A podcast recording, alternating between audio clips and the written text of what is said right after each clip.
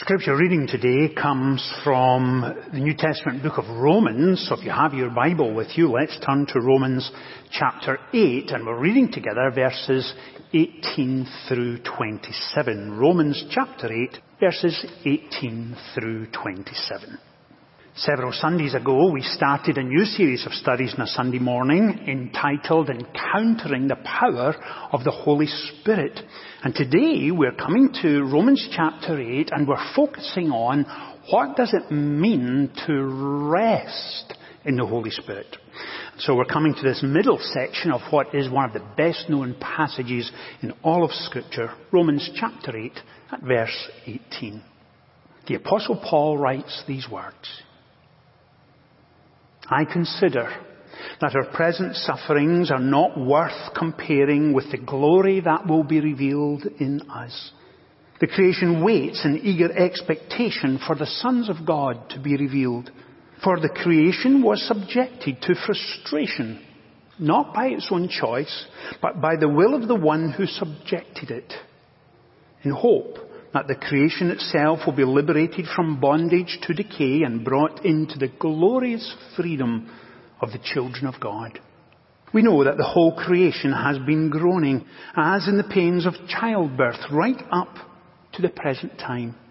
Not only so, but we ourselves, who are adopted as sons, are seeking the redemption of our bodies.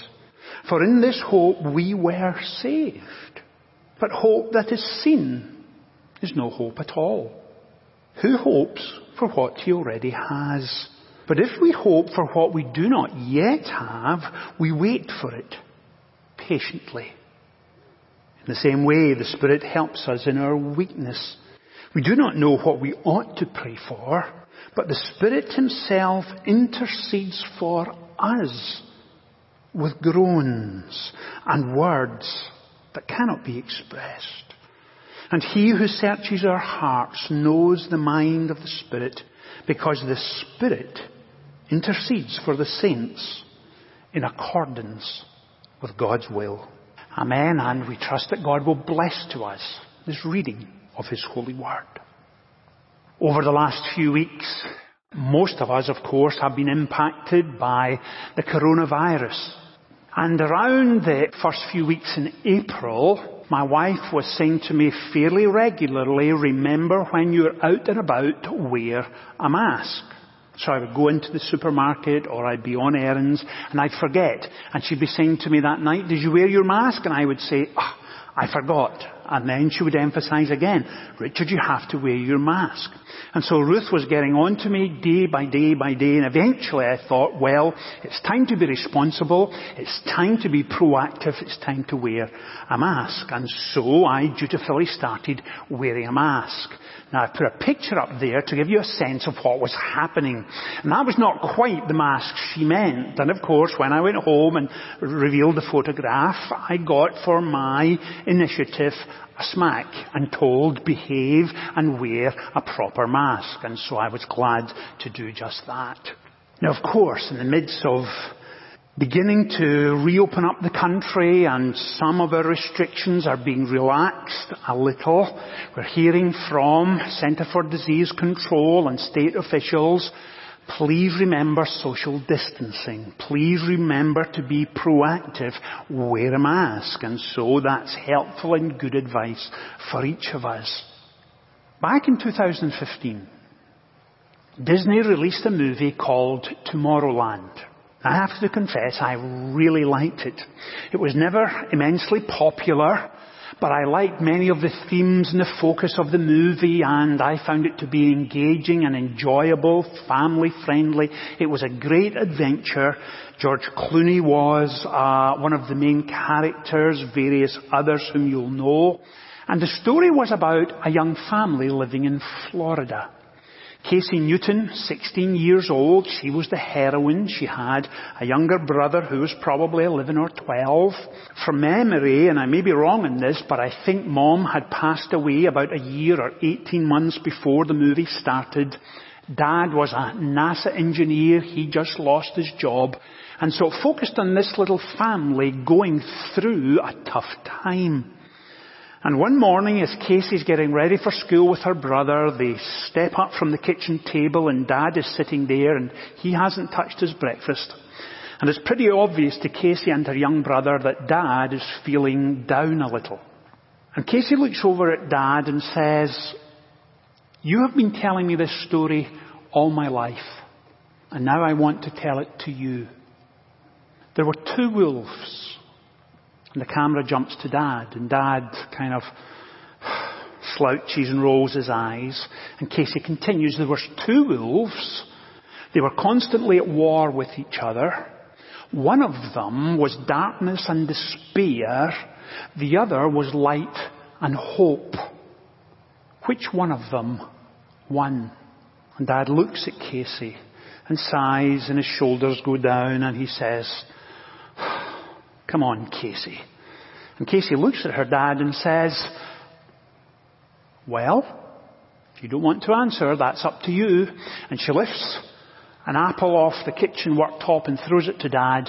He catches it and she turns and is leaving the kitchen with her young brother and dad says, the one you feed. What a lesson in the middle of a movie. Darkness and despair, hope and light. Which one of them wins? The one you feed. As we come to this passage this morning, I will be asking that question again and again of us. In the midst of a global pandemic, a national state of emergency, businesses are closing down, people are losing their job by the millions, Schools, colleges, non-essential businesses closed. We're beginning to see a little light at the end of the tunnel, some of the restrictions being removed. Medical professionals are telling us, remember social distancing, wear a mask, as I mentioned earlier. But in those quiet moments, those unguarded moments when there is no one else around, mentally, in your imagination, in those deep recesses of your heart. Which are you feeding? Darkness, despair, light, and hope. And this morning as we come to Romans chapter 8, we come to, as most of you know, one of the great passages of all of scripture in fact, we touched on Romans chapter 8 several weeks ago when we began this new series of studies. And on that first Sunday morning together, we were focused on what does it mean to consistently, day by day, feed and cultivate a relationship with God the Holy Spirit. What are the practical steps we take in order to do exactly that? And so this morning we're returning to this middle section of Romans chapter 8 to focus on what do we do when we are waiting? When our lives are put on hold? When we're unsure if colleges and schools will be open later in the year? Whether we're unsure about jobs being there when we return from furlough? What will the next five, six weeks bring? The next two, three months? And Romans chapter 8 speaks into such a situation. I said several weeks ago when we first began and looked at this passage that Romans chapter 8, New Testament scholars tell us that Romans 8 is a little like a plateau, metaphorically speaking. If you enjoy hiking, hill walking, mountain climbing, you will know that when you're climbing, when you move towards a plateau, you have your eye fixed on it, and when you get there, it's often a place of rest. And when you're planning your trek that day, you're focusing on the plateau. You can't wait to get there. Because you know that once you get there, it will probably be after two or three hours of hiking, and then it will be lunchtime, and it's a place where you can sit down. It's a place to take a deep breath. It's a place where you can relax and rest, lift out your lunch, something to drink. And you can sit there and have lunch, talk with your friends, look back down the trail you have just come, and you can rest in preparation for what's still to come. That's a plateau. And that's exactly what happens in Romans 8. It is halfway through what many scholars tell us is Paul's greatest epistle. He is at his most profound, theologically, biblically, foundationally, in the Christian faith in the book of Romans. And so as you climb to Romans 8, there are so many rich things in this section. And he begins by writing on a cosmic basis. He is looking forward to the culmination of all of history and the climax of God's eternal decrees. And he writes in verse 18, I consider that our present sufferings are not worth comparing with the glories that will be revealed in us. The creation itself, Paul writes, waits in eager expectation for the sons of God to be revealed. In other words, for God to enter into history once again and bring about a new heaven and a new earth, the climax of the created order. And he goes on and says, for the creation itself was subject to frustration. In other words, the sin of humanity doesn't only affect us as individuals, it affects our environment, it affects the world we live in. And Paul goes on to say, creation itself groans in frustration, longing that it might, as we will be, brought to fruition at the end of all time when a new heaven and a new earth is recreated. So that's where Paul is focusing in these early words. But as the passage develops, we come to verse 23 and he talks about not only the creation being renewed, but we ourselves and he writes who have the first fruits of the indwelling power and resource of the Holy Spirit. We also groan inwardly looking forward to that day as we are adopted as his sons and daughters. And then he goes on, verse 24. But hope that is seen is no hope at all. Who hopes for what he already has? And then he adds, but if we hope for what we do not have, we wait for it patiently. And having described in cosmic proportions the culmination of God's purpose and plans, he focuses on what it means to wait for that day and the hope we have for what is to come. Now I think for most of us, over these last seven, eight weeks or so, we know what it means to wait. Children are waiting on school reopening. Some of us have been waiting for graduation. Others are of us waiting for restrictions to be lifted. And it's not simply a theory of waiting. We've felt it. We've been frustrated by it.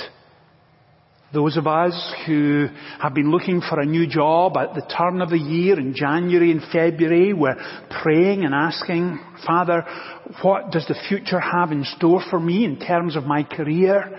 You're sensing that you've outgrown the job you're in and you have that strange sense of God working in your life, preparing you for what's coming next. And you have been faithful and prayerful. You've applied for jobs. You've been interviewed. You've gone through the first round and the second round. And eventually you were among the finalists, being offered a position. And then suddenly you received a call saying, due to the coronavirus, we are putting a staffing freeze in place. And you're stuck. You've already told your current employer, you've handed in your notice, you're now thinking of moving to a new city, a new home. But all of your plans are frozen. You don't know what is next. You can't take any action. You are waiting. What of those of us who had planned to be married during March and April? I have to tell you that was unpleasant experience for me to sit down with brides and their families and say, remember you were having a wedding two weeks on Saturday and now we have to postpone it to the fall. And you had to contact 378 guests and tell them it's no longer happening. We're thinking about the fall. We'll let you know. And you and your potential husband or wife, so looking forward to being married. So looking forward to moving into a new home together. All of your future was in front of you and now it's on hold. Those of you looking forward to graduation, high school, college, and now all of the celebrations may not happen. Others going into a final year of studies, postgraduate, not sure when you educational institutions will open, you're put on hold. Others have been frustrated because you can't visit grandparents and parents who are in care facilities. I've had to conduct funerals when you've had to contact family members and say, please don't come. The service at the graveside is limited to 10 people. And can you imagine the pent up grief not being able to say final farewells to those you love? life on hold. And here is the apostle Paul focusing on what it means to wait. Most of us don't like waiting. We live in an instant stopwatch kind of world. Earlier this week I needed to know what is the date of Easter next year. I simply Googled it and up it came. I wanted to know in emailing a colleague in Cairo what was the weather in Cairo. I googled it instantly, up it came. But when there aren't instantaneous, obvious, immediate answers, what do we do? How do we respond? When we face significant challenges, contract to sell our home, did not come through. Our whole family is on hold. How do we respond? Well, allow me please to probe a little deeper. And in those quiet, unseen moments I mentioned earlier, when there is no one around, are you feeding your fear? Are you feeding your faith? And right here in Romans chapter 8, dealing with these issues of waiting and uncertainty, dealing with a sense of fear, being cautious, how do we respond? What do we do? The scriptures tell us again and again, be still and know that I am God. Wait patiently for the Lord. You'll find it again and again throughout the Psalms. And for some of us, waiting patiently means this, that we find a comfortable chair, we take that chair, we kind of sit down, convince ourselves, okay, I'm sitting patiently. Now, Lord, what are you doing? Why are you not answering? I'm waiting. Sometimes we're tempted to work hard at waiting.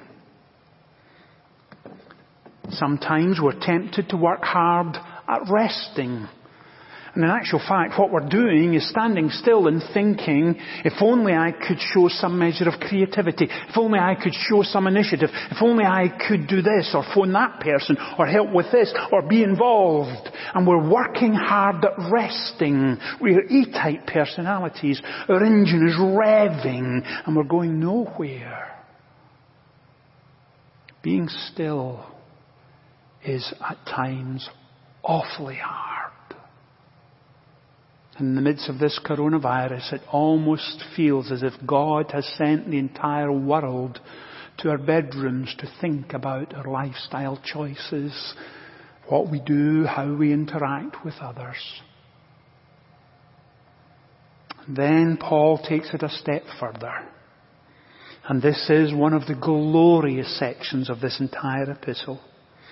And not only does he talk about waiting for God patiently, he then says, verse 26, in the same way the Spirit of God helps us in our weakness. We do not know what we ought to pray for, but the Spirit Himself intercedes for us with groans that words cannot express. And He who searches our hearts knows the mind of the Spirit, because the Spirit intercedes for the saints in accordance with God's will. That is a remarkable passage of scripture. It is infinitely greater and richer than we can imagine. Remember what it's telling us. Focus on the detail. What he's saying is this. When you find yourself in a situation that is frustrating you, you have no sense of what the future holds, he is saying, be still. You can trust me. In the middle of all of this, I've got it. Stop running hard while trying to stand still. Stop revving that mental energy. Stop taking the initiative. Stop being creative. Just be still. Because when you are still, he often speaks amidst the silence. Be still. And notice what else he's saying. Because God, the Holy Spirit, is interceding on your behalf. God Himself is interceding in your behalf. And as you're waiting, He's shaping you and fashioning you. And He's speaking into those deep areas of the heart and soul and mind. And He is bringing you into line with the purposes and plans of God. That's what's going on here. That's why it says He intercedes in accordance with God's will. Now when we are waiting patiently, we think nothing is happening. And I mentioned this last Sunday morning towards the end, and I wanted to mention it again to emphasize it one more time. Because when we are waiting, disappointment, grief, and pain is changing us. The pain sculpts us into someone who understands more deeply, appreciates more quickly, cries more easily, hopes more desperately, and loves more openly. When God calls us to wait, to be patient, to persevere, to be still. Those are not wasted moments, but moments when He can begin to speak, to fashion us, to change us. And as you go into a new week, that is how you feed your faith and starve your fears. May that be your experience this week as you come back again and again and spend time in this passage of scripture as you immerse yourself in the wonder of it and may you have that wonderful sense of the presence of God the Holy Spirit enabling you to rest in Him. Let's pray together. Heavenly Father, as we draw our time to a close this morning, we ask that you would indeed work in our lives and grant to us your refining presence, shape and fashion us. Grant to us your indwelling power that we might live for you. Help us to have that sense that you've got us and you are holding us fast amidst our fears and uncertainties. In Jesus' name we pray. Amen.